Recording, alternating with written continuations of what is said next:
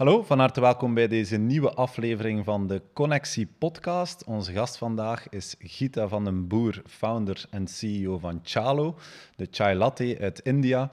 Gita vertelt over haar Indische roots, over het feit uh, hoe Chalo gegroeid is, hoe de eerste stalen net op tijd zijn gearriveerd op de eerste beurs, over de geboorte van haar tweeling en alles wat daarbij kwam kijken. Veel kijk- of luisterplezier.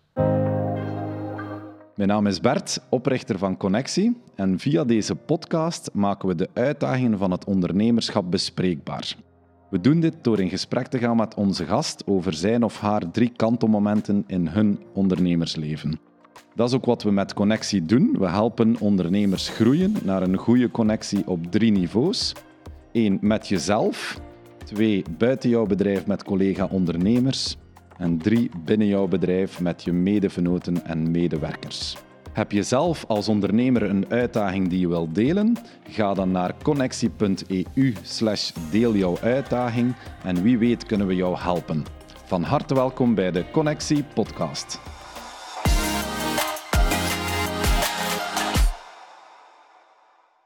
Dag Gita. Dag Bert. Van harte welkom in onze podcast. Merci, dankjewel. Hoe gaat het? Uh, goed nu, ja, we hebben het opgelost. Uh, mijn dochtertje is vanochtend uh, ziek ge gebleken. En dus ik heb die dan maar meegenomen. Hè. Absoluut. En dat is altijd even, ja, eventjes spannend, hè, of dat je dat dan kan regelen. Maar uh, ja, nu zit ik hier. En, uh, dus als je een beetje getug hoort, dan uh, weet je waar het ja. komt. Bij deze een moeder-dochter-podcast ja. voor de eerste keer. Dat is geweldig. Ja. All right. Gita, voor de mensen die jou niet kennen, wie is Gita van den Boer? ja, ik ben Gita van den Boer. Ik ben geadopteerd uit India. Ik ben ondertussen al over de 40. En ja, ik, heb, ik ben alleenstaand kindje geweest zelf. En ik heb nu, ben ik mama van een tweelingetje.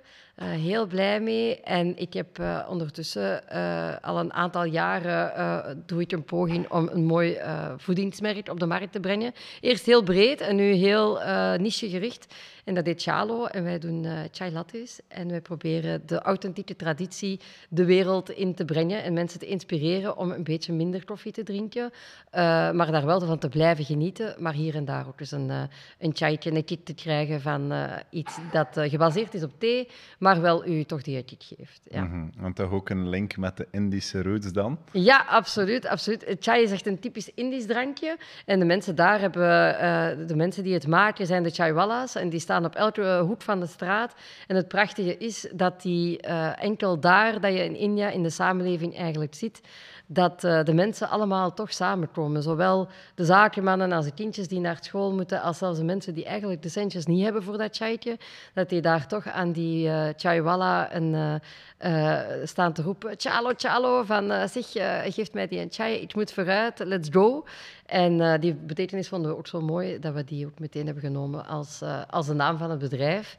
En, uh, en het merk dus daarbij, hè, omdat het kort is, dicht in het alfabet, hè, want dat, dat, dat, zijn zo van die basics.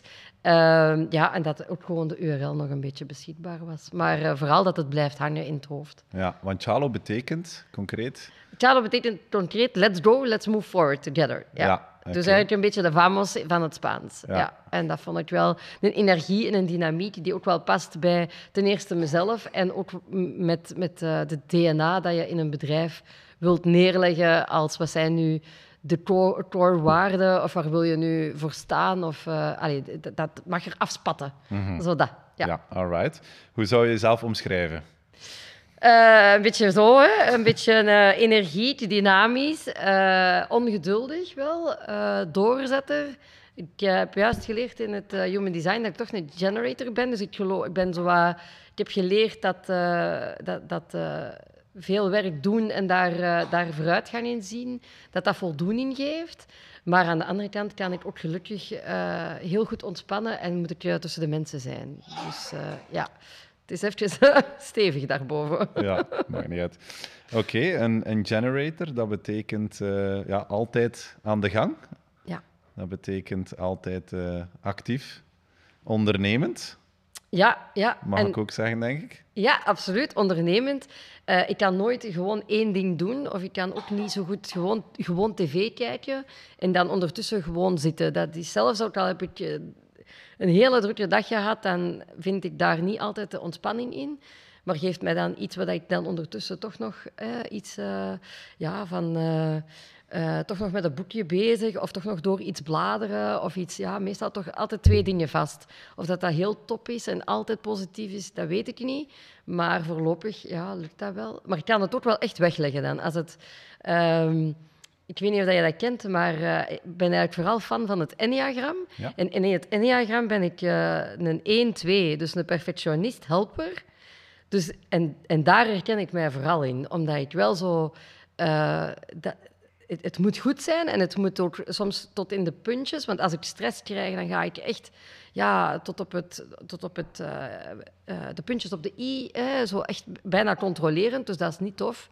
Eh, Brené Brown zei ooit, eh, you're, I'm, scary if you're, I'm scary if you're scared. En wel ja, daar heb ik ook zo wel... eh, dan, dan ga ik ook zo echt in controlemodus. Maar dat geeft ook wel een één die blij is en die het goed heeft. Die gaat helemaal eh, genieten en eh, laat het allemaal los. Dus dat kan ik ook echt. Dat kan ik ook echt. En die combinatie, en dat vind ik ook heel belangrijk om dat met mijn team ook te kunnen doen. Om te kunnen genieten en te kunnen hun de vrijheid geven en te zeggen, oké, het maakt niet uit, kom, we gaan vanavond eens goed eten. En dat vind ik superbelangrijk. Ook gewoon tussen die mensen, dat helpen. Zo. Ja. En de onrust waarover dat je spreekt, van waar komt dat? Heb je dat altijd gehad? Of, eh, denk dat dat de aard van het beestje is. Ja. Ik heb nu gelezen dat als je de batterij, dat het soms voor, zal nu maar zeggen, ik herken mij daar heel hard in, van eh, als de batterij niet, niet leeggelopen wordt, of als je die niet opgebruikt en je gaat die toch terug, eh, ik zal maar zeggen, in het stopcontact steken, hè, dus de device terugladen, dat dat eigenlijk niet altijd goed is voor die device. En daar heb ik wel soms last van. Dus als je mij dan dwingt om te gaan stilzitten, ja, dat, is eigenlijk... Dan heb ik beter wat minder slaap en wat meer gedaan. Dan heb ik een veel meer grotere voldoening. kan ik ook veel sneller die rust vinden. Dus dat heb ik wel geleerd. Dus ik moet echt blijven gaan totdat ik zelf voel... Oké, hier is de rust. Ik heb ze verdiend. Maar ja, dat is niet altijd gemakkelijk in een omgeving natuurlijk. Of met kindjes, of ja, in een relatie. Of, allee, dat is, dat- dat- je moet jezelf heel hard leren kennen. Hè? Ik denk dat daar het ondernemerschap wel heel, heel goed is geweest. Eh, maar ja, iedereen zal op een gegeven moment in zijn leven wel of de urgentie hebben om eens in de spiegel te kijken. Of ja, door het ondernemerschap moet je wel echt. Hè? Want je moet mensen aan... Je moet al die verschillende taken doen. eh, en daar eigenlijk alles van weten. En begint eigenlijk bij jezelf. Hè? Bij te durven zeggen, oké, di- dit kan ik. Of hier voel ik mij eigenlijk niet goed bij. Dit doe dit eigenlijk niet graag. Maar dan kan je ook niet zeggen, ah wacht, ik heb een vacature voor hetgeen dat ik niet graag doe. Dus dat zo leren brengen, maar ook daar gewoon eerlijk in te durven zijn. Want het is soms ook wel wat je wel heel graag zou willen kunnen, dat je niet zo goed kan en dat je wel wilt doen, maar dat gaat dan toch niet werken. Dus eh, ja. en de, de Indische roots, wat zit daar van jou nog in? Of wat, wat herken je daarvan? Goh, heel veel nog wel. Ik heb, eh, ben altijd wel eh, bezig, maar onbewust, eh, zo met dat nurture-nature-principe. Omdat ik wel heel hard voel, bijvoorbeeld, dat zit in hele kleine dingen. Ehm, eten, wij eten hier in België veel koud, hè. Zo eh boterhammetjes, dat is koud. En daar zit dan koud beleg tussen.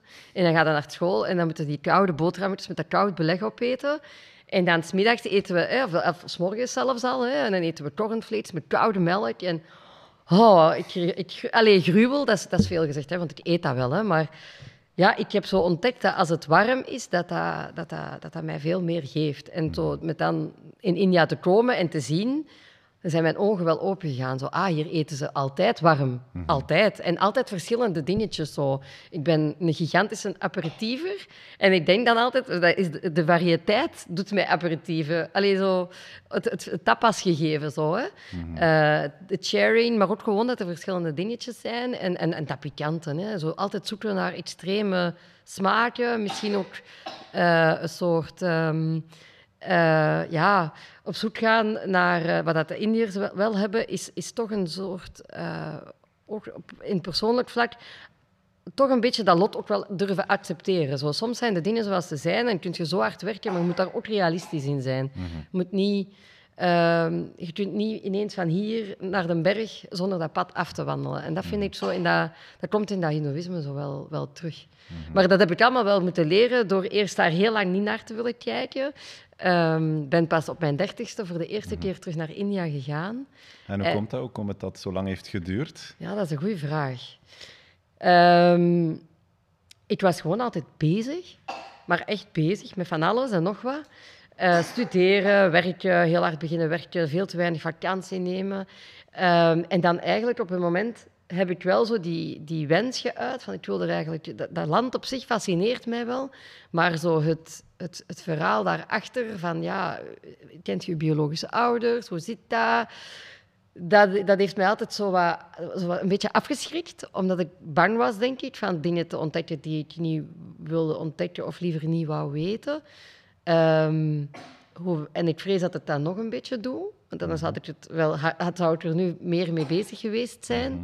Maar ehm, ja, ik denk dat dat zijn weg heeft gegaan in mijn gemoed. En dat op den duur wel echt die fascinatie, dat ik zoiets had van, kijk, als je ooit daar echt iets van wilt doen en je wilt echt dat land zien, ook al is het voor de elegantie, voor de kleuren, om gewoon te weten waar kom ik van, zonder die zoektocht, dan is er maar één moment en dat is voordat je kinderen hebt, want anders mhm. ga je nooit meer diezelfde tijdspannen hebben of dan ga je ook voor jezelf, dan ben je al helemaal gevormd naar wie dat je helemaal gaat zijn. En, uh, en dan ben ik uiteindelijk op mijn dertigste heb ik besloten uh, een ticketje te boeken en ben ik, uh, heb ik gemaild naar uh, de Sisters, the Missionaries of Charity in Calcutta. Dat heet dan de Mother House. En daar is moeder Teresa begraven. Mm -hmm. En die, uh, ja, daar, stond, dat staat op mijn pas als, mijn, als de mothership. Mm -hmm. als zo echt ook voor gewoon mijn geboorteplaats. En dan ben ik naar daar gegaan en dan ben ik daar vrijwilligerswerk gaan doen. En hoe, was het om in, hoe was het om in India toe te komen? Uh, heel confronterend. Ja, want ja, je, je hebt daar van alle verwachtingen van. En, en je denkt ook, want je ziet inderdaad het positieve doorheen de miserie die je eigenlijk op tv of, of hebt gehoord. Of je ziet daar toch ergens wel het positieve van. Je, of, ofwel is dat de aard van het beestje dat optimistische van ja, dat gaat ook wel goed komen. Mijn ouders hadden mij daar ook heel hard voor gewaarschuwd, van let op, en dat is toch geen idee, alleen meisje alleen. Maar ja, ook een vrouw van 30, ja, toch al. Hè. Mhm. Ehm, en uh, ja, dus op, op één manier, op, op, de, op de ene manier word je uh, wel, hoor je, behoor je tot hen, maar op de andere manier, als je dan eigenlijk zegt dat je geadopteerd bent, dan hoor je er wel echt niet bij. Mm -hmm. Dus en dat, is, dat, dat, dat, vertaalt zich in hele speciale momenten. Dat ik, uh, ik had dan geld opgehaald. Uh, in een studentencafé zo had ik een benefietavond gedaan en aan de website gedaan met een rekening op, een rekening op te zetten. En mensen hadden daar echt tot mijn grote verbazing wel veel geld op gestort. Maar ik moest dat daar afhalen in kleine bedragen. Want ja, in India kun je maar, kon ik maar per, dat ging dan over zeg maar iets 5000 euro. En ik moest dat in uh, bedragen van 180 euro afhalen. Dus dan moet je wel veel, hè, dat bankcontact. En daar zit iemand naast de bankcontact. Hè. Dus om je maar een idee te geven, dat, is, dat geeft een heel speciaal gegeven dat je dat al moet doen. Mm -hmm. En dan daarnaast, uh, in die hostel, zal ik nu maar zeggen, waar ik zat... Um, had ik aan die mevrouw gevraagd om dat geld voor mij te bewaren. En na de zoveelste dag had die zoiets... Ja, die had mij ineens van kamer verlegd. Zo echt allemaal rare... En dan kreeg ik zo... Ja, maar ja, jij, zeg je... Jij de prinses. En ik dacht zo... Ah, dus ja, en, en da, daar had ik het heel moeilijk mee, moet ik zeggen. Bert, dat was voor mij echt zo... Ik kom terug, ik wou eigenlijk ook iets terug doen, want ik wil hier niet komen zoals een toerist met grote ogen komen rondlopen. Ik wil echt gewoon dit hier ervaren. Ik wil weten waar heb ik gezeten, die kindjes mee, met die kindjes spelen. Hè. Dus echt in mijn eigen weeshuis gaan helpen, maar vooral in die andere instellingen. En dan werd je eigenlijk daar ook nog slecht op bekeken. Dus ik, vond dat, ik heb daar heel moeilijk mee gehad, ja. En dat heb ik dan van mezelf afgeschreven in zo'n blogje en dan elke dag online gezet. Maar dan nog blijf je daar wel mee, lopen. Van ja, waar hoor ik nu thuis? Hè?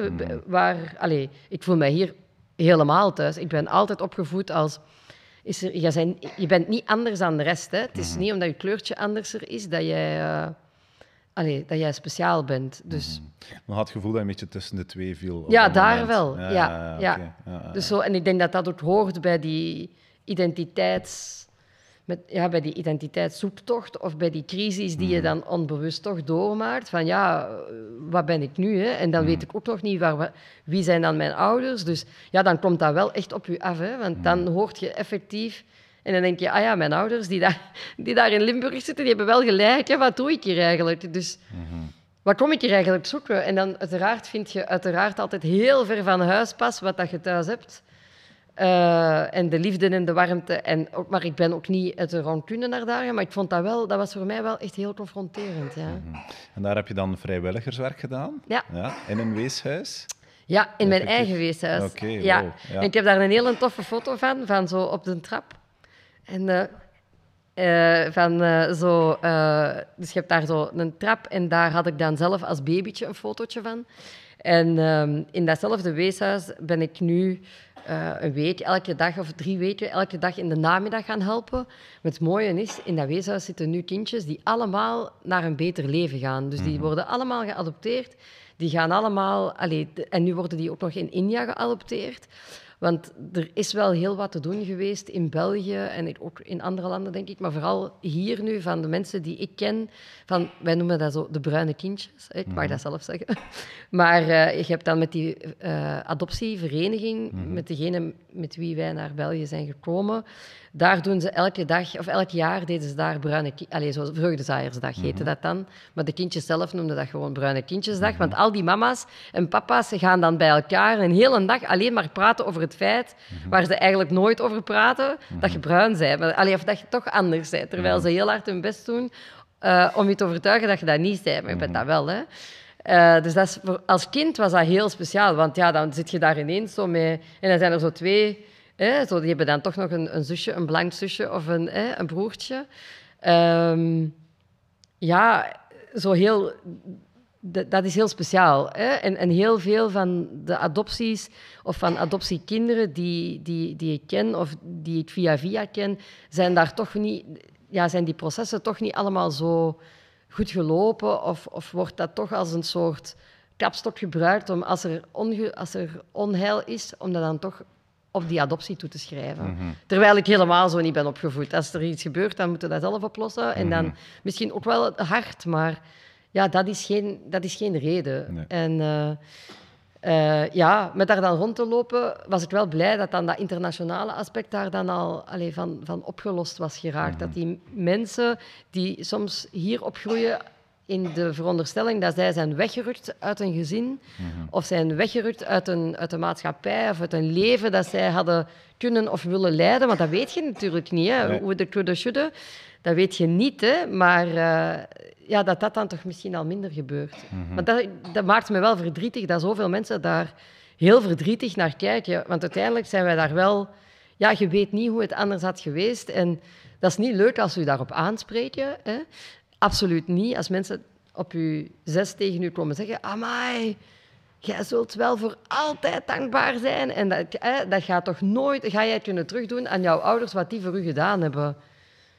Nee, maar ik heb daar ook niet om gevraagd en ik kan daar, ik kan daar niets mee, wat jij nu zegt. Nu geeft je eigenlijk met te zeggen dat ik heel veel dankbaarheid moet tonen, eigenlijk leg je nu een schuldgevoel bij mij. Hè, of een, eh, en dat is heel... Een ja, druk, een dat is heel veel druk, Ja, ja. ja, natuurlijk, ja. Daar heb ik heel veel... Dat is het enige van heel die adoptie waar ik last van heb gehad. En nog, hè, want ik denk dat ik dat nog ergens ga compenseren. Maar dat heeft niet, denk ik, in mijn geval... Dat is niet hetgeen dat met hechting of met... Hè, als je dat dan leest...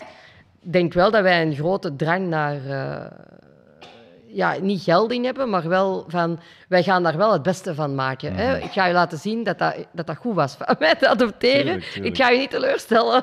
Het is een beetje een soort drijfveer of bewijsdrang van... eh, Ja. Want hoe is dat dan bij jou gegaan, eh, Gita? Hoe ben jij bij jouw Limburgse ouders aan eh, terechtgekomen? Ah, dat is een goede vraag. Weet ik Officieel weet ik dat eigenlijk niet, maar ik kan u wel zeggen dat mijn mama en mijn papa heel jong getrouwd zijn. Mijn, papa was, mijn mama was maar 20 en mijn papa 25. En die hebben dus, en dat moet echt verschrikkelijk geweest zijn, want helaas heb ik dezelfde ervaring een heel klein beetje moeten meemaken. Maar die hebben dus 12 jaar gezocht naar oplossingen en geprobeerd. En, eh, en in die tijd, hè, nu spreken we echt eh, de, de, 35, 38 jaar geleden, ja, wa- waren nog de systemen op, in plaats, nog de artsen zover, nog... Hè, dat, dat was een heel, dat was een heel shady iets. Hè. Dat ging je niet aan de grote klok hangen.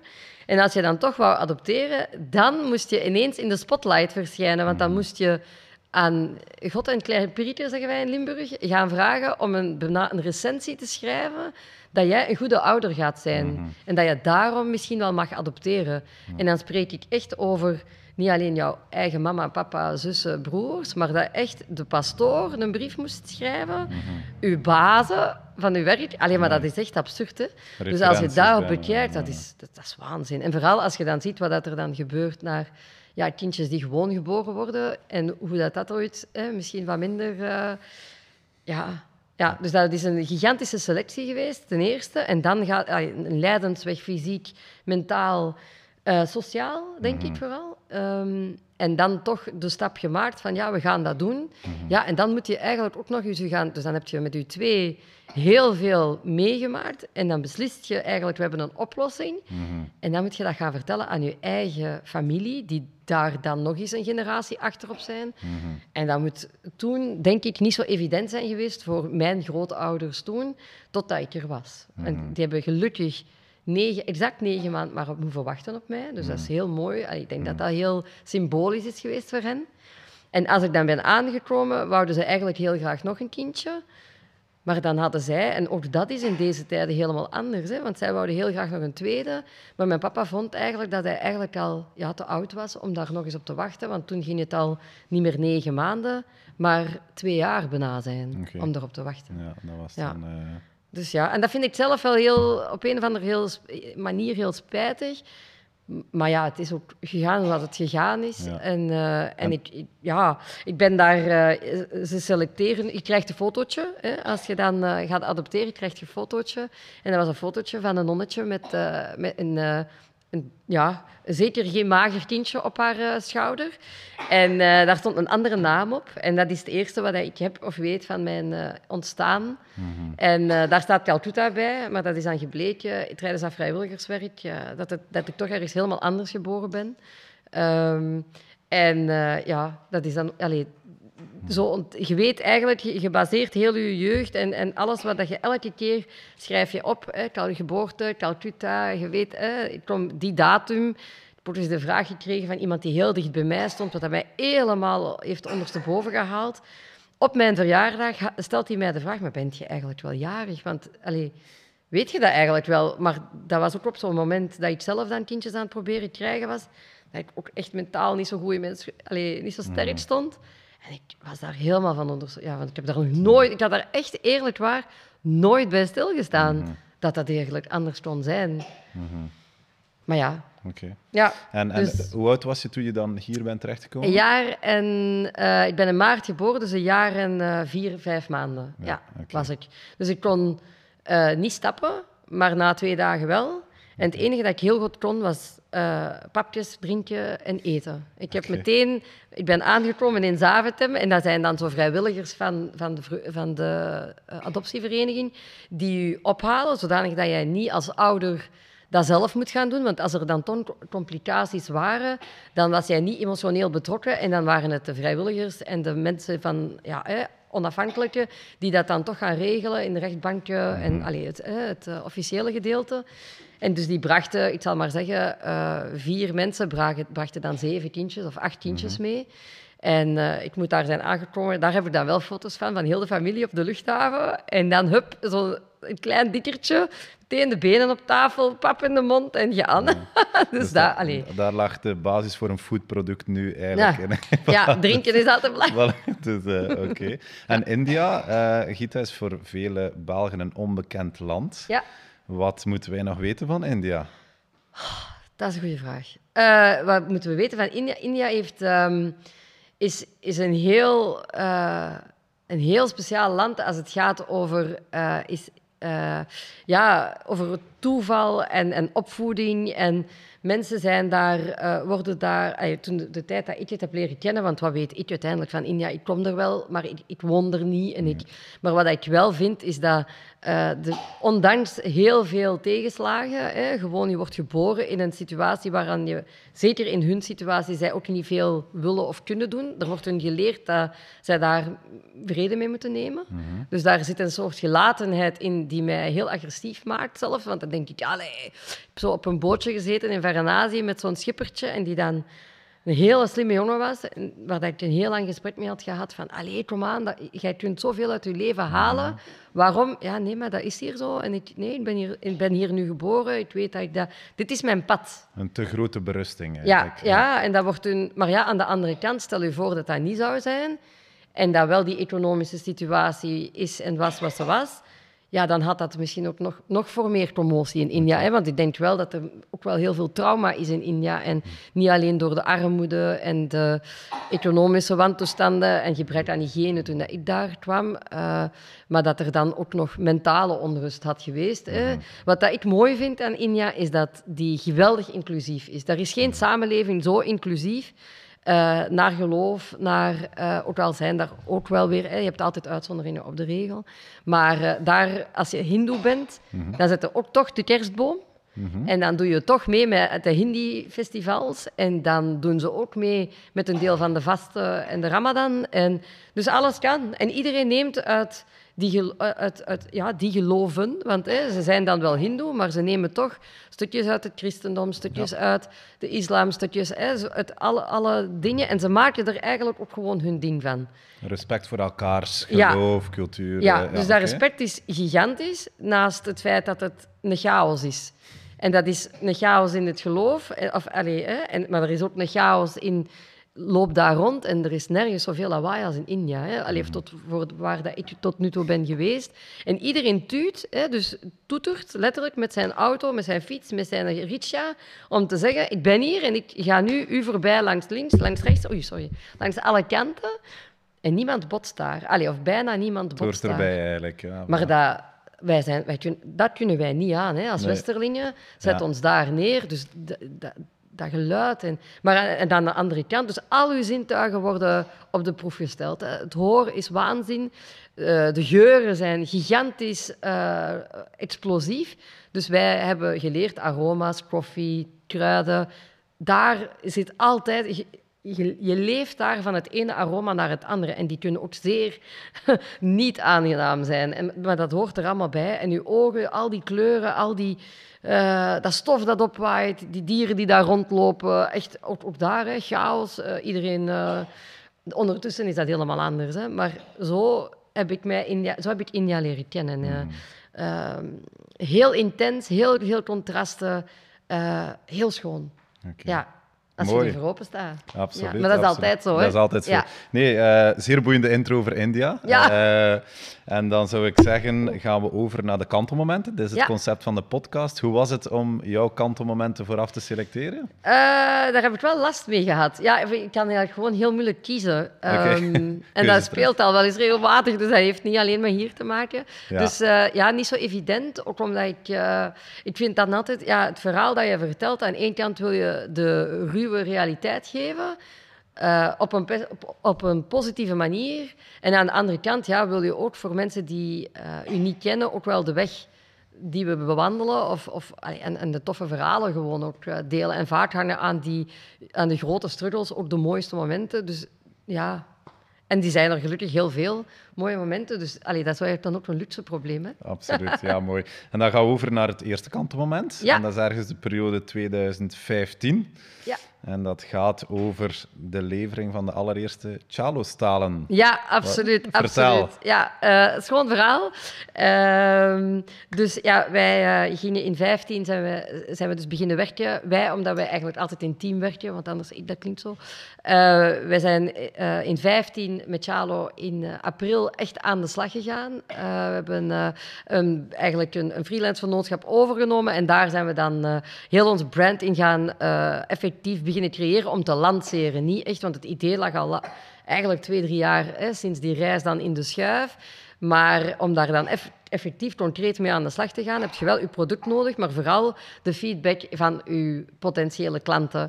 En vandaar hadden wij ehm, ons ingeschreven in een, eh, in een beurs. En dat heette de Amsterdam Coffee Festival. En dat ging een eh, plaats, een ontmoetingsplaats zijn voor enerzijds, hè, toen was het eh, de Third Wave of Coffee noemen wij dat.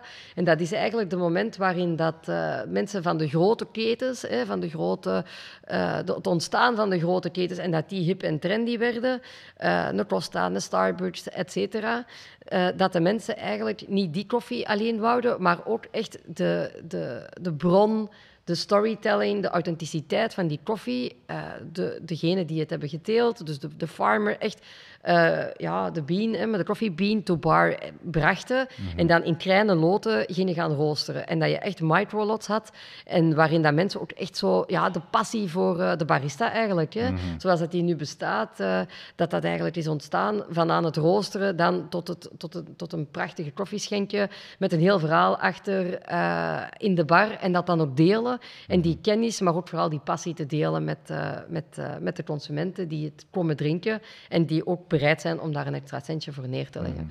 Dus in die scene bewegen we ons een beetje, hè, om dan een beetje context te geven. En dus eigenlijk was eh, dat festival bedoeld om drie dagen dergelijke mensen te inspireren. Zowel de bezoekers van die koffiebars, hè, dus de mensen die koffie-aficionados noemen ze dat dan, zijn of waren. En eh, de baristas die dan hè, hun talenten willen etaleren, wedstrijden, latte art, hè, dus de tekeningetjes in de melk maken, waardoor dat ook meteen duidelijk is dat, is, dat de lattes een heel belangrijke ja, een heel belangrijk product zijn naast die espresso's. Want hè, koffie, uiteindelijk spreken we over eh, de smaak van koffie. En, eh, maar heb je ook, is er toch altijd die latte scene blijven meegroeien. En die latte championships naast eh, hoe brouw je en hoe rooster je een fantastische koffie. En dus wij, daar naar, wij gingen daar naartoe gaan. Eh, wij hadden een naam, Bert. We hadden de naam hè, Chalo. We wisten welk product dat we gingen doen. Dus eigenlijk hadden wij oorspronkelijk met Chalo het, eh, het idee om de thee en eh, dus de mix die we nu verkopen in, eh, in onze producten, om die eigenlijk nog te gaan, om die, ja, nog te gaan volle- vervolledigen met Belgische koemelkpoeder. Zodanig dat mensen eigenlijk één, alles in één oplossing zouden hebben en dat ze alleen water zouden moeten toevoegen. En dat het eigenlijk heel gemakkelijk ging zijn voor de baristas om eigenlijk met het product aan de slag te gaan. En wij hadden, dus onze, ons vooronderzoek had, was uitgebleken dat we een juiste poeder had geselecteerd. Want daar is uiteraard, net zoals je in, eh, in de liquide eh melk heel veel soorten hebt, alle soorten en vormen, heb je dat ook in die poeders. Dus wij hadden echt een poeder geselecteerd. We hadden met zo'n eh, met met zo'n poedertrader aan de slag geweest. En we hadden dus geregeld dat daar een gigantische zak poeder ging staan. Dus wij met die gigantische zak melkpoeder, die camionet in.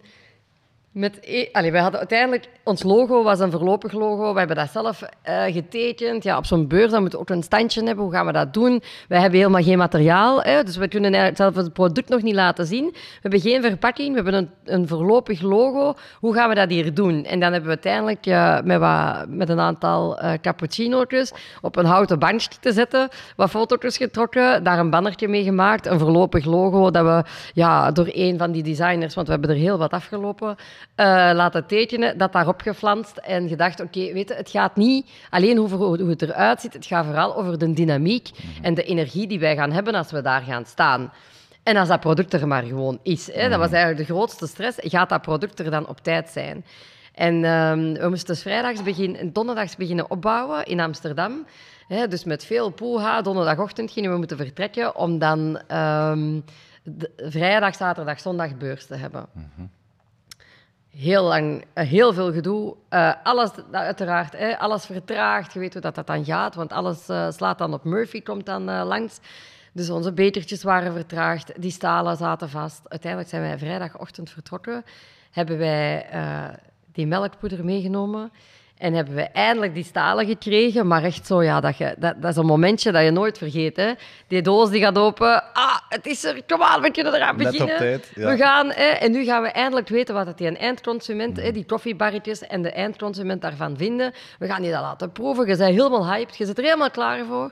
Je begint die poeder, pro- hè, we hadden dan eh, zo van die machinetjes klaargezet, klaargezet om heel veel heel snel te kunnen uitdelen. Hè, omdat we dan wel dachten van oké, eh, we waren op, op marketing-wise waren we super voorbereid. Hè. Kleren, gebrande bekertjes, alles was in orde. Gestuurde machines. En dan moesten we eigenlijk alleen nog het product klaarmaken en het was in orde. Hè. We hadden zo'n eh, een Polaroid-muur ge, hè, gecreëerd, dat we eigenlijk de mensen die dan eh, gingen komen proeven, dat die meteen hun referentie konden achterlaten, hè, die we dan weer terug konden gebruiken op onze socials. Dus dat zat top in elkaar. En eh, ik begin die chai op te lossen. Hè, dus eindelijk de, de zoveelste samples, maar wel voor het eindgebruik. En ik denk, ah ja, goed, hè, dus ik- we lossen dat op. En ik vroeg dan, zoals ik ook in, eh, ja, op kantoor had gedaan daarvoor, die melkpoeder toe. Hè. Maar ja, natuurlijk, je spreekt je nu over drie, drie liter. En daar hè, zo'n kwak melkpoeder. Da- ik dacht al, we doen dat hier een beetje voorzichtig, want als je met bloem hè, eh, dat weer geen roe krijgen. En echt waar gebeurd, dat klonterde van alle kanten. Dus dat werd gewoon ene grote witte brok, wit-bruine brok. Ja, horror, hè? Horror. En dan, ja, meer water, warmer water, minder warm water. Want ja, je denkt, ah, dat- dit, dit kan hier niet, hè? Wij hebben hier, dit is onze kans als we die hier nu. Allee, ja, dat is echt. En ik, allee, gelukkig, omdat ik ook weet hoe dat het is opgelost, dat ik de stress gelukkig niet meer voel. Maar eh, ja, dat was een drama, hè? Want alles wat wij eigenlijk hadden voorbereid, ook naar specificatietjes al en naar de verpakking, hoe dat we dat dan op de verpakking gingen zetten, hoe dat mensen moeten uitleggen. Want we hadden dan een paar vrienden meegenomen en eh, partners van eh, mensen in het team. Daar hadden we aan uitgelegd, zo moet je uitleggen als je het moet maken. En dit en ja, dat was dus echt... En plus, we hadden niks om te maken, hè? want je kunt niet alleen thee met, eh, met wat water gaan oplossen met kruiden erin als het met melk gedronken wordt. Hè. Dus ja, hup, de Albert Heijn gaan zoeken. eh, een paar bussen melk gewoon erin gekapt. Hè. En, eh, en dan, ja zeg, en dat is plantaardig. Je kunt er eender welke melk aan toevoegen. Hè. En wauw, nou dat is interessant. Dat is echt leuk. Lekker vet. En je zo, ah ja, ja, Ja. eigenlijk, weet je. Maar ja, op dat moment... Ja, hadden wij alleen, wij zagen echt alleen maar, dat ze zeggen, beren op de weg. Want alle andere producten die er al waren in de markt, hadden al wel die melkpoeder of een melk. Of, Die waren gewoon kant en klaar. Ja. En nu waren wij niet kant en klaar, maar we waren wel de innovatie. Oké? Want wij waren de eerste plantaardige chai op de markt. ja. Maar ja, dat is wel echt uit het probleem gekomen.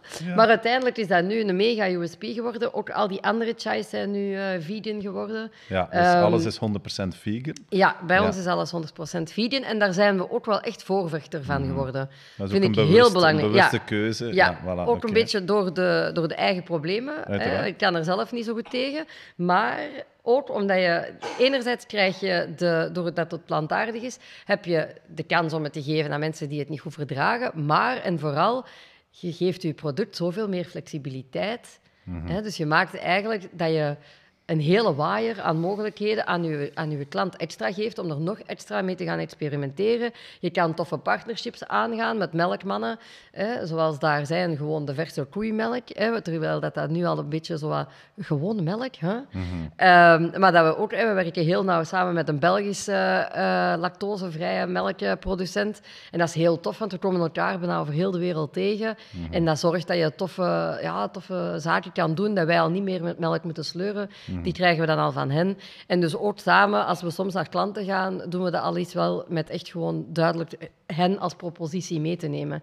En andersom. En dat maakt het wel heel plezant. En zo komt er wel een toffe synergie uit. Maar ik zeg het, dat was een absoluut drama en dat heeft wel geleid tot, eh, tot een toffe innovatie. Dus daar zijn we blij mee. Fantastisch verhaal achteraf. eigenlijk. Ja, Ja, ja, dat het eh, een probleem eigenlijk kan uit, uitmonden in een soort zal, USP. Af- absoluut, absoluut. En dat is zo geweest. En, eh, en het toffe was ook vooral op die beurs, en, en daar ging het eigenlijk vooral om, want we gingen om te kijken, vindt de consument, wat gaan nog de opmerkingen zijn, in welke verpakking gaat dat moeten zitten. En eigenlijk werden we gewoon helemaal bevestigd in het model dat we, had- dat we hadden klaarstaan. En vooral dat de markt gewoon ook klaar was, want de eerste mensen bestelden gewoon meteen maar dan zijn we nog eens terug naar, kanto- eh, naar, de, naar het hotel mogen gaan, die prijslijsten gaan uitprinten en bestelbonnetjes maken. Hè. En dus dat- op die manier hebben we wel onze eigen ja, start een beetje gefund. Hè, terwijl ook gewoon helemaal niet, eh, compleet onbewust wel, maar wel mensen al, eh, en ook heel slecht gedaan. Hè. In de operatie, we hebben allemaal die bestellingen laten binnenkomen, dus we hebben die allemaal laten pre-orderen. En dan in augustus hebben we pas kunnen lanceren, omdat we dan hè, de eindverpakking pas klaar hadden, het finale logo. Hè, en dan hadden we al de tweede beurs achter de rug. Maar eh, we hebben daar dan toen helemaal niet bij stilgestaan om die mensen op voorhand te laten betalen. Omdat, allee, die hebben een mailtje gekregen, ja, zeg merci. En dat was gaan, maar als je daarover nadenkt nu, dan denk je, allee, man, daar hadden een mega crowdfund. Hè, zij had je, had je, maar ja. ja. Goed, achteraf. Maar de, de, de beurs was een boost hè, Ja. voor, voor, eh, voor Chalo. En nu zijn dan eh, ja, de verdere maanden en jaren geëvolueerd als, als bedrijf. Goh, ja. ehm, wij hebben heel bewust... ehm, het is eigenlijk eerst een beetje alle kanten opgegaan. Eh, maar we hebben wel één, één strategie wel heel hard aangehouden. En dat is, we volgen die van de koffie-industrie. Dus die specialty coffee, die barista's, die scene waarin dat die, early, die barista's al early adopters, maar ook de koffiebarbezoekers... Hè, dat zijn toch uiteindelijk wel de mensen die als eerste met die quinoa-salades en hè, de, toen de avocado net hip werd hè, terug en ondertussen niet meer is. Maar ehm, dat zijn wel de mensen die openstaan voor trends en vooral ook voor traditie of voor een product, de, de kennis achter een product te ontdekken. En die ook bereid zijn om daar een bepaalde prijs voor te betalen voor toch ook naast het eh, ja, naast de kennis en, de, eh, en het genot, ook vooral die, die ervaring te kunnen hebben. En ehm, die scene leek ons de beste om, eh, om te volgen, omdat je effectief ja, zag dat daar, je kan niet alleen koffie blijven drinken en dat er daar ook gewoon voor de chai wel echt een, een, een, een momentum ging komen. Ik moet wel vertellen, dat heeft wel even geduurd. Want ja, wij hadden natuurlijk ook een, daarnaast nog een ander bedrijf, enerzijds. En eh, eigenlijk deden wij, hebben we Chalo, hebben we beslist, we gaan Chalo eh, enkel en allee, gaan we, we gaan Chalo groot maken door op beurzen te staan, door die scene te volgen. En dan moet je ook meteen internationaal eh, kiezen om te gaan. Want ja, België, eh, ten eerste zijn we niet de snelste om trends op te pikken. Als we dan trends oppikken, ja, dan nog eh, is het misschien eerder een hele, hele kleine groep, want wij roepen hier wel plantaardig daar juist. Maar dat is zo'n kleine, zo'n klein eh, segmentje van onze hele markt. En dan daarnaast, ja, wij zijn ook gewoon een klein land en een kleine populatie. We hebben die talen, een heel andere economische spend eh, in de verschillende landsdelen. Dus ja, als je met een klein product dat niemand kent en een merk dat niemand kent, eh, het gaat moeten doen, ja, dan gaat het moeten hebben van iets anders. Hè. En dan moet het ofwel internationaal, en dan moet je hopen dat de mensen die kopen, dat dat loyale klanten worden, en dat die dus recurrent gaan kopen. En vandaar zijn we dus inderdaad internationaal ook echt overal in de wereld gaan kijken. Wat is daar, wat is de markt? Kan die chai daarin mee? Hoe matuur is die markt? Want in sommige, in sommige landen lag dat wel, al- Australië lag dat wel gewoon al in de supermarkt. Omdat die gewoon al veel verder staan in de chai. In Groot-Brittannië is het een heel ander verhaal. Daar hebben de Indiërs het zelf nog meegenomen. Hè, want uiteindelijk dat typisch Indisch drankje, ze nemen het overal mee naartoe, maar ze blijven het zelf maken. Dus zij zijn nooit, zij zijn niet de uitdrager van de chai. En dat vind ik juist, dat was ook juist de reden om het te doen. Als het ons lukt om de chai op elke, eh, om iedereen die koffiedrinker is, één keer in de week een, chai, een, een chaitje te laten drinken, ja, dan is de markt gigantisch, hè, wereldwijd. Dat enerzijds. Maar aan de andere kant, ik wou ook echt ja, dat India en die traditie naar buiten brengen. En daardoor is onze purpose gewoon heel duidelijk geweest, altijd al van het begin, van ja, we willen dat op elke drankkaart krijgen. En dan hebben wij wel, denk ik, als bedrijf, als team, als, hè, hebben we wel door dan toch concessies te doen naar elkaar, hè, want we deden dat met een aantal mensen, hebben we toch gekozen om verschillende producten te gaan doen. En is die focus die we eigenlijk hadden kunnen hebben van in de eerste moment, hebben we die niet aangebracht. En zijn we net zoals zoveel ondernemers wel verleid geweest door, ja, we gaan meer doen hè, eh, en we gaan meer oplossingen geven. En we zijn dan in die snackmarkt terechtgekomen die compleet verzadigd is, maar die wel deuren kan openen. En zo leert je wel u te bewegen. Hè? Maar dan hebben we wel hè, zoute en zoete snacks op de markt gebracht. Wel altijd met een hele originele en, en innovatieve USP. Dus gezondere snacks. hè, gebaseerd op peulvruchten, als alternatief voor chipjes. Dus, zo- zoetere snacks, eh, maar dan gebaseerd op noten en superfood. Maar snacks is heel tijdelijk. Als je kijkt naar wat je zelf eet, ja, dan blijven wij met z'n allen altijd bij die ja, chocolade, snickers, hè, de, de repen hangen. eh, en ook gewoon omdat daar een heel ander verdienmodel achter zit. En als je als snack wilt maken en daar een brand rond wilt bouwen, ja, dan moet je echt... allee, dan moet je of heel veel kapitaal achter je hebben... eh, of, je moet het al, of je moet je naam al hebben, hè, zoals een Unilever. En, en ik moet eerlijk zeggen, die markt is niet zo inspirerend als die koffiemarkt. En dat hebben we gewoon op de hele lange weg moeten leren. Ehm, maar wat dat wel mooi is, is dat we internationaal wel altijd hebben kunnen eh, scoren. Mensen die ons één keer zien, onthouden ons voor altijd. En dan begint je in een, in een fase te komen dat mensen gewoon puur... Dat je, dat je goed kan groeien met alleen gewoon die beurzen te doen. En dan voelt je van, ja, als we nu dan het momentum niet gaan grijpen om ofwel eh, echt een sales op de baan te gaan zetten, om te zorgen dat we dat verhaal kunnen sneller vertellen. En anderzijds, en dat heb ik dan ook geleerd, om te gaan meedoen aan wedstrijden, eh, om, om het verhaal, om zelf terug naar buiten te komen. En ik denk dat dat heel lang geduurd, dat heeft heel lang geduurd. Wij hebben echt met ons team in ons kantoor opgesloten gezeten, ook al deden wij die beurzen. Maar toch, als je in je eigen niche de mensen achter die hun producten niet kent, als jij die andere standhouders niet weet wie dat, dat zijn en die begrijpen niet wat dat jullie daar komen doen, als je die investering in tijd en in moeite naar die andere mensen toe niet maakt, ja, dan krijg je dat, kun je dat netwerk niet bouwen. En daar is zoveel op. Ge... Allee, en, en dat hebben we dan ja, doorheen de jaren eh, met horten en stoten, positief en negatief, wel moeten leren. Ja. Dus durven naar buiten komen en niet in het kantoor blijven zitten. Ja, En eh, ja. dat was eigenlijk de les dat je daar... eh, Ja, terwijl toch iedereen altijd wel het gevoel heeft gehad, denk ik, als, ze aan, aan, als je aan de gemiddelde klant van Charlo vraagt, eh, wat doen die internationaal, dat die, we hebben dat verhaal wel altijd gebracht, maar die mensen van die, van, van die echte mede-beslissingsnemers in die scene, of medemerken, ja, daar, daar was geen tijd voor, hè, want er moest ook een ander bedrijf gerund worden. En dat was, ja, je moet keuzes maken. Hè, dus je kiest eh, voor eh, ja, hetgeen dat, dat, wat je op dat moment denkt dat dat het beste is, maar dat is niet altijd, eh, ja. Ja, niet Ja. altijd zo. Alright, tijd voor het tweede kantenmoment, Gita. En dat gaat over jouw zwangerschap en dan later ook de geboorte van de tweeling.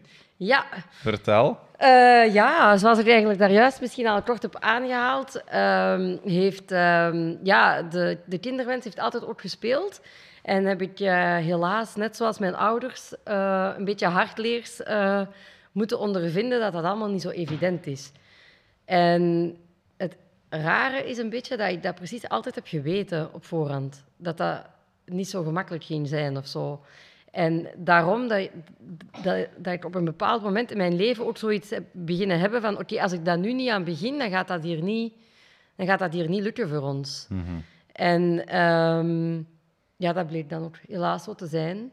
En dat is eh, op dat moment zelf wel stevig, want ik was toen nog in loondienst, in, letterlijk in de Gouden Kooi. En dan ehm, heb ik eigenlijk ja, op een gegeven moment echt ook gewoon ja, op het werk gewoon gemeld van kijk, eh, dit is de situatie. Een paar ingrepen en dan gaan we zien wat dat geeft. En dan gaan we een traject starten en we gaan wel ondervinden. Ehm, en ja, dat heeft dan... Dat, we hebben dat heel snel doorlopen. En eigenlijk de eerste drie keer... eh, De eer, want je wordt echt behandeld als een, als een patiënt. Hè. Je bent eigenlijk op dat moment een zieke of zo. Dus eh, dat is heel speciaal, want ik was, heel, ik was echt... We spreken over dezelfde moment. Hè. Ik ben dan het, on- in- tijdens dat traject eh, gestart met Chalo. Hè. Dus is het eh, uit de Gouden Kooi gestapt, gestart met Chalo. En dat heeft wel op, op mijn lichaam, denk ik, een bepaalde rust gehad. Toch ergens een, een, een, een energie die daar moest opgelost worden. En... ehm, met die overstap, ja, ook opnieuw hè, tegen Venoten en het team, die zegt van ja, dit is er ook wel bij, hè, want ik wil ook echt wel kindjes. Maar dan ja, vertrekt de trein en je bent bezig met een bedrijf op te starten, met een brand te bouwen. Je gaat naar die beurzen, een en al eh, bezig, bezig, bezig. En ondertussen dat traject daarnaast, eh, dan behandeld worden als patiënt, is niet zo evident. Als je niet kunt stilzitten, is dat echt niet zo. eh, dus dan, dan, dan, dan, dan botst dat ook gewoon een beetje met wat je zelf nodig hebt. Eh, dus dat, dat lukte dan nog altijd niet. En dan hebben we de laatste keer gezegd, oké, weet je, nog één keer, hè, want officieel mag je zes pogingen doen. De vijfde had ik zoiets, oké, ik ga nu naar Pukkelpop, ik ga het nog doen, maar voor mij, we zien wel. Ik ga gewoon naar Pukkelpop gaan, ik ga gewoon mijn, mijn pintjes of mijn wijntjes meedrinken, ik zal dat allemaal daar wel regelen. Eh, we zien het wel, want ik heb eigenlijk rust nodig. En we hadden dat eigenlijk ook echt wel met twee. Ehm, ja, en dan hadden we een hele grote reis gepland naar India terug, om dan eigenlijk eh, heel veel content te gaan opnemen, heel veel te gaan schrijven. Eh, ook gewoon echt eh, op dat moment naar China, omdat we daar een aantal andere projecten, want ik zei, we willen, wilden van alles doen, naar China. Dus dat was eerst China en dan had ik daar een vakantie van drie weken India achter geplakt.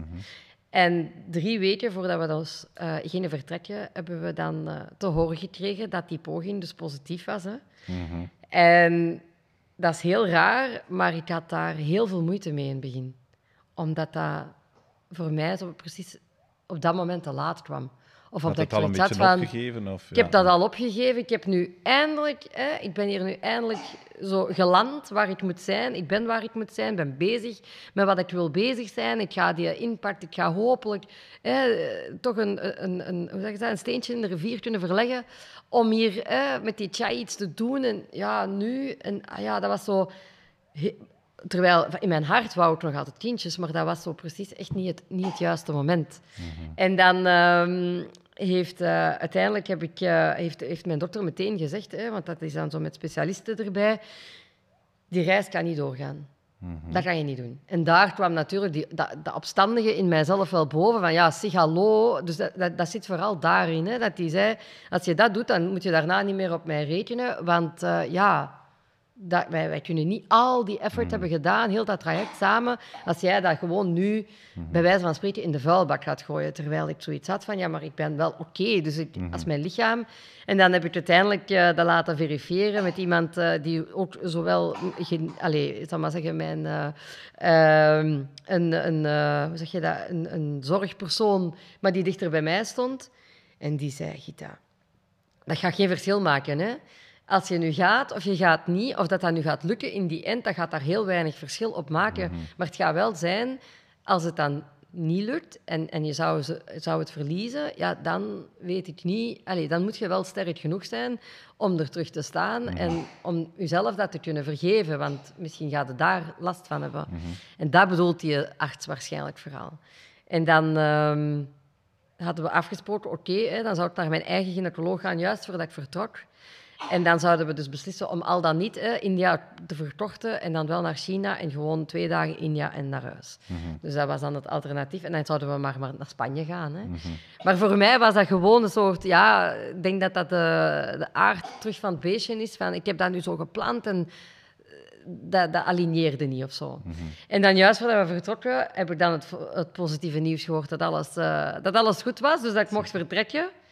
En ook dat het er twee waren. Hè? Dus dat was echt, echt zo een beetje een controlemomentje. Dus mijn uh, vriend van toen was daar, de papa van de kindjes, was daar zelfs niet bij. En uh, ja, ze zijn oké. Okay.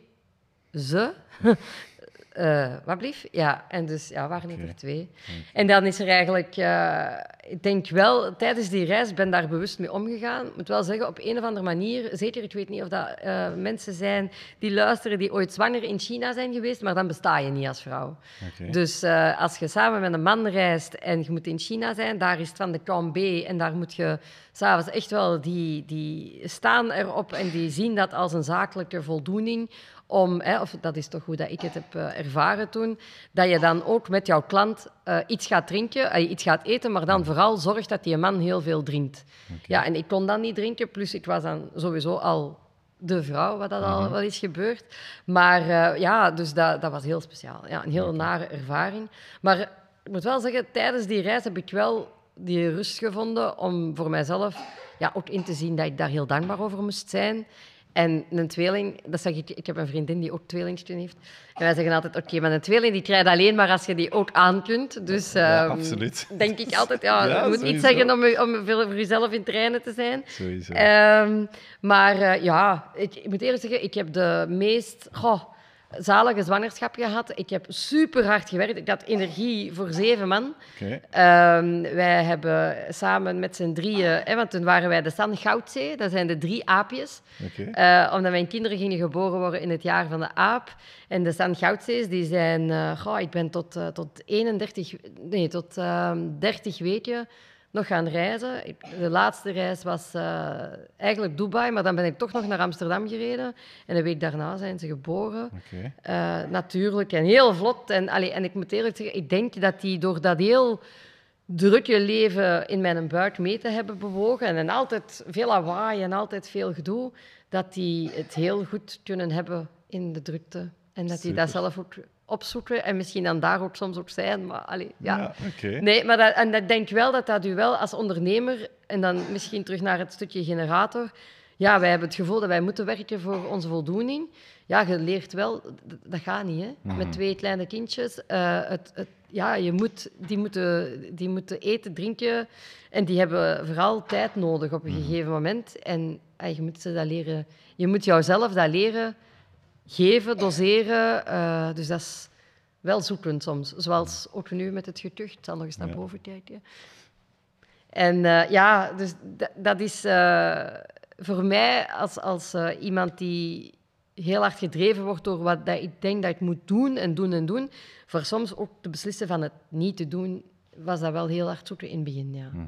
Want zolang als die baby zijn en in de maxitosi zitten, kun je met kinderen alle kanten op, hè. Klopt. Ja. Tot en dan op een gegeven moment... stappen en eh, ja, dan is het... eh, ja. ja. Dus Ja. een leerrijke periode voor jezelf. Ja, voor mijzelf. Ik denk ook een hele waardevolle periode voor de mensen die toen met mij werkten. Omdat ik die altijd bij had op kantoor. Of op de, ja, want die mochten dan nog niet naar de crash en zo. En, en, en nu nog altijd. Ja, zij groeien op met wat we doen. Eh, ik hoop dat, ze, dat, dat ik dat positief kan blijven brengen. Ehm, dat dat hen iets geeft en dat dat hen eh, in het leven zet. Ik, ben zelf uit een, ik kwam zelf uit een nest van helemaal niet-ondernemers. Harde werkers wel. Maar, eh, en ik, ik, ik hoop dat dat hun eh, een aantal fouten kan besparen die ik onderweg zelf wel heb moeten maken, maar we zullen zien. Maar dat maakt het wel veel warmer, het, Ja. het, het- de, de, weg naar de weg die we bewandelen. Ja, absoluut. Mooi, ja. mooi, mooi. Alright, tijd voor het derde kantelmoment, Gita. En dat is terug naar de business. Jullie hebben een award gewonnen. Wat was de award en wat een impact heeft dat gehad op jullie? Ja, we hebben eh, in, eh, zowel in 17, eh, 2017 hebben we onze eerste award gewonnen eh, van de Specialty Coffee Association, heet dat dan. Dat is eigenlijk de vereniging die in de third wave of coffee, of eigenlijk in de hele scene van de koffie-industrie bezig is met eh, ja, die microloten, met echt de, de mensen op te leiden, de programma's te officialiseren eh, als context. En die geven dus, eh, die doen elk jaar een aantal, creëren die een aantal momenten waarin heel de scene wereldwijd kan samenkomen. In een aantal continenten, zoals er gewoon eentje in Amerika is. En je hebt er eentje in eh, Europa en tegenwoordig is er dan ook eentje in Dubai in het Midden-Oosten. En, we hebben, en daar heb je dan een aantal awards die je kan winnen voor de beste koffie, de mooiste design van de koffieverpakkingen. Maar zo heb je ook een niet-koffiedrankje. En dus ja, voor ons was het... eh, want het is altijd belangrijk om die credibiliteit te krijgen bij de grote jongens. Ehm, en dus op een gegeven moment hebben we dan de moed... Allee, of de moed, vooral gewoon dapper getoond van... Kom aan, we moeten daar gewoon eens aan meedoen, hè, want waarom niet? En dan eh, hebben we in 17 in Budapest de eerste award gewonnen voor onze masala, dus voor de authentieke eh, chai. En, eh, maar toen was dat een beetje zo, ja, oké, dat, dat, was, dat was een mooie, mooie eerste erkenning. Ehm, maar als bedrijf waren wij niet klaar en hadden, waren wij niet georganiseerd en hadden wij niet die focus om echt volop voor die chai te kiezen. En om echt die strategie die we nu hebben, om die neer te leggen. En ehm, we hebben in, eh in eh 21 heel wat eh, stevige, eh, een stevig parcours moeten rijden om eh, heel Chalo te laten bestaan zoals het nu bestaat. En daarin, in dat parcours, hebben we ook echt eens goed nagedacht van oké, wat zijn we hier nu aan het doen en hoe willen we dat hier nu blijven doen in de toekomst. Want als ons doel is van we willen die chai op de warme drankkaart zetten in heel de wereld, en dan zullen de mensen wel bij de beste komen, hè, eh, ja, dan zullen we daar ook echt wel, dan moeten we niet blijven uh, promoten dat we ook die snacks doen. Laat ons dat blijven doen, maar laat ons de focus echt brengen op waar dat we echt fier op zijn en op wat dat we echt willen doen, op onze why. En uh, vandaar was er dus in... Ehm, in de volgende World of Coffee, die dan nu in juni heeft plaatsgevonden in Milaan. Uh, was er dus terug de competitie voor de non-coffee beverage. En hebben we dus ingeschreven uh, voor onze lemon ginger omdat er ja, natuurlijk heel de, de ginger scene, hè, je kan niet de winkel binnenlopen of de koffiebars en de bars binnenlopen zonder dat je om de oren geslagen wordt met gemberdranken. Dus wij hebben daar ook op mee op, op aangehaald natuurlijk, omdat gember gewoon sowieso ook in India een stevige teelt heeft. En dus we hebben, de, we hebben een drankje gemaakt en we hebben dat opnieuw ingeschreven. En we hebben daar nu een award mee gekregen die uitgereikt is hè, door de mensen van Starbucks, met de mensen van uh, Coffee Island, die eigenlijk binnen uh, Europa de grootste zijn. En eigenlijk was dit voor ons gewoon de bevestiging van die erkenning van die grote jongens. Van mm. oké, we geven, hè, als je dat een keer wint, je kunt altijd eens een toevalstreffer hebben. Mm -hmm. Uh, maar dat was echt zo de bevestiging van die erkenning en van oké, we hebben een doel, we hebben die foto's nu aan, uh, aan de dag gelegd en nu moeten we doorknallen. Nu mm. moeten we zorgen dat de grote ketens ons weten te vinden, uh, dat we kunnen die samenwerkingen opzetten en dat we ook echt in die scene onze connecties beter kunnen uitbreiden. Mm -hmm. En dat heeft daar echt wel mee voor gezorgd. Dus daar zijn we enorm trots op en vooral ook omdat dat ja, echt geen gemakkelijke tijden zijn geweest. Mm -hmm. um, heel, heel, heel zware tijden zelfs. En als je dan allee, toch de moed kunt bijeenrapen om verder te gaan in wat je uiteindelijk van plan waart om te doen, mm -hmm. uh, dan is dat wel ja, een schone, maar ook een nodige kers op de taart of ja, zo. Ja, een welgekomen boost. Absoluut. Ja, ja, dus, ja. En ook voor de mensen rondom u die echt op den duur met angstige ogen staan kijken van zich, maar gaat dat hier wel goed komen? Hè? Want uh, ja. dat... Uh, ja. Ja, en wat is op vandaag de grootste uitdaging, de grootste challenge? Goh. Voor uzelf, voor het bedrijf? Um, goeie vraag.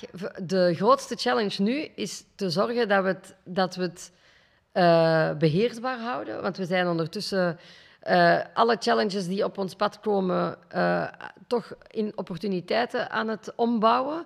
En dat is zoals daar is, Brexit, hè, heel het UK-gebeuren is enorm moeilijk. Ook, mm. dan, daar heeft corona een hele andere impact gehad. Uh, maar in onze markt is daardoor een gigantische gap ontstaan. Uh, maar je krijgt het dus bijna, je krijgt die producten bijna niet meer over, over het kanaal. Mm -hmm. um, en de enige oplossing, en die is dan gelukkig wel gekomen omdat een, een, klant dat vraagt, is dus ja, dan moet je daar lokaal stok gaan hebben. En tegen dat je dan zover bent, tegen dat je ontdekt dat als je dat uitbesteedt, dat dat eigenlijk alleen maar meer geld gaat kosten.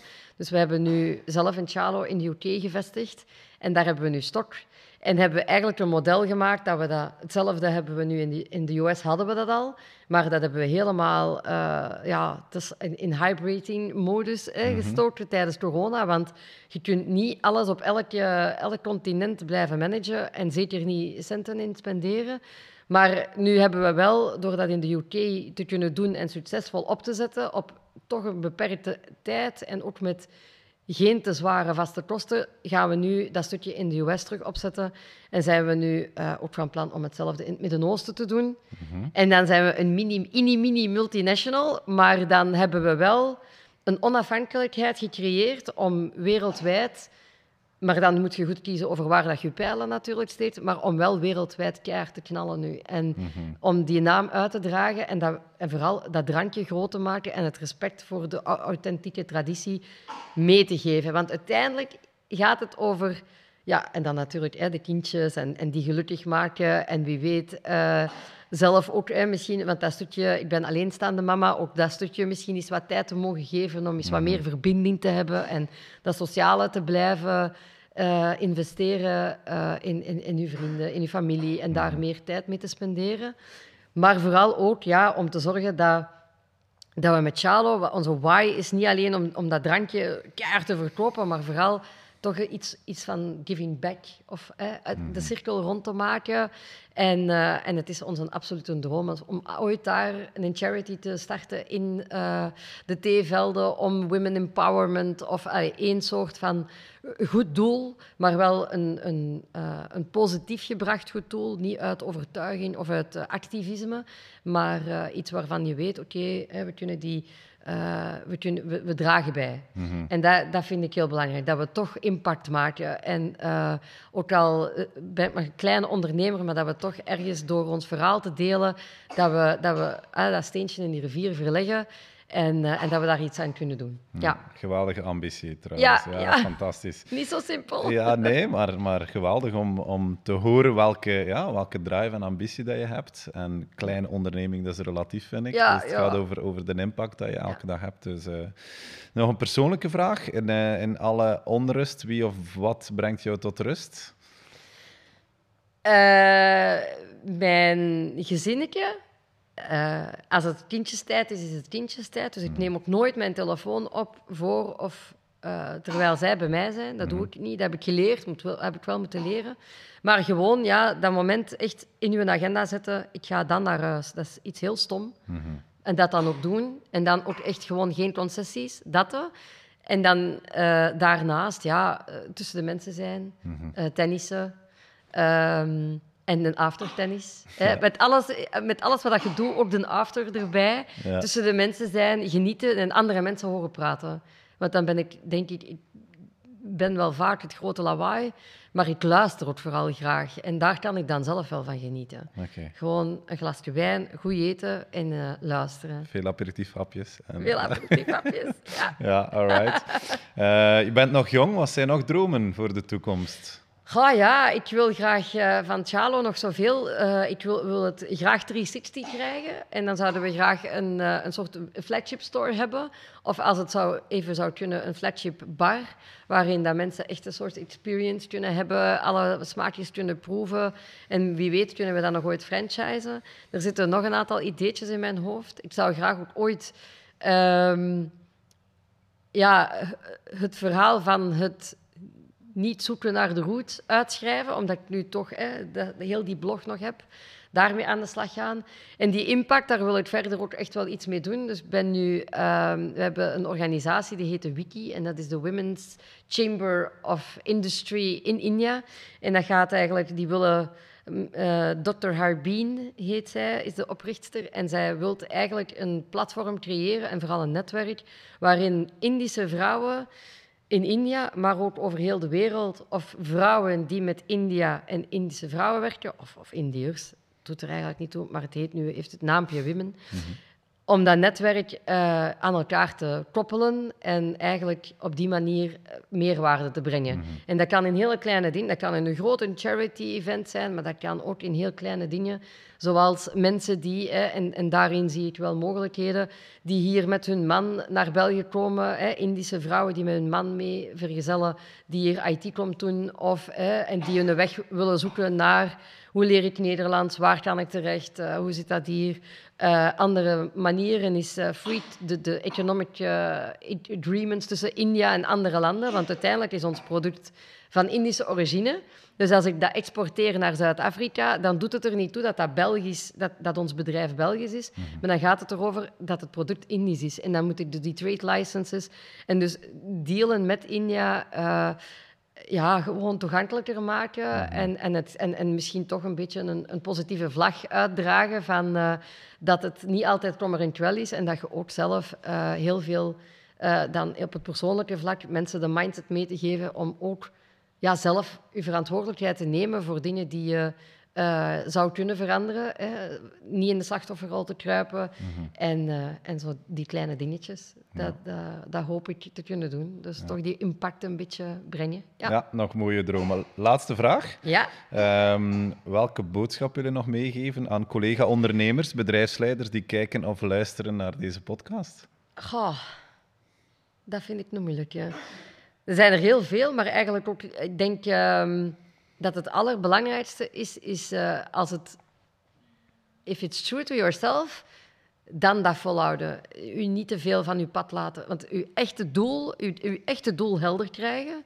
En als dat, als dat gealigneerd is met wie jij zelf bent, als dat matcht, dan gaat, dan gaat dat uiteindelijk lukken. En dan komt er een moment en dan uh, gaat het stromen.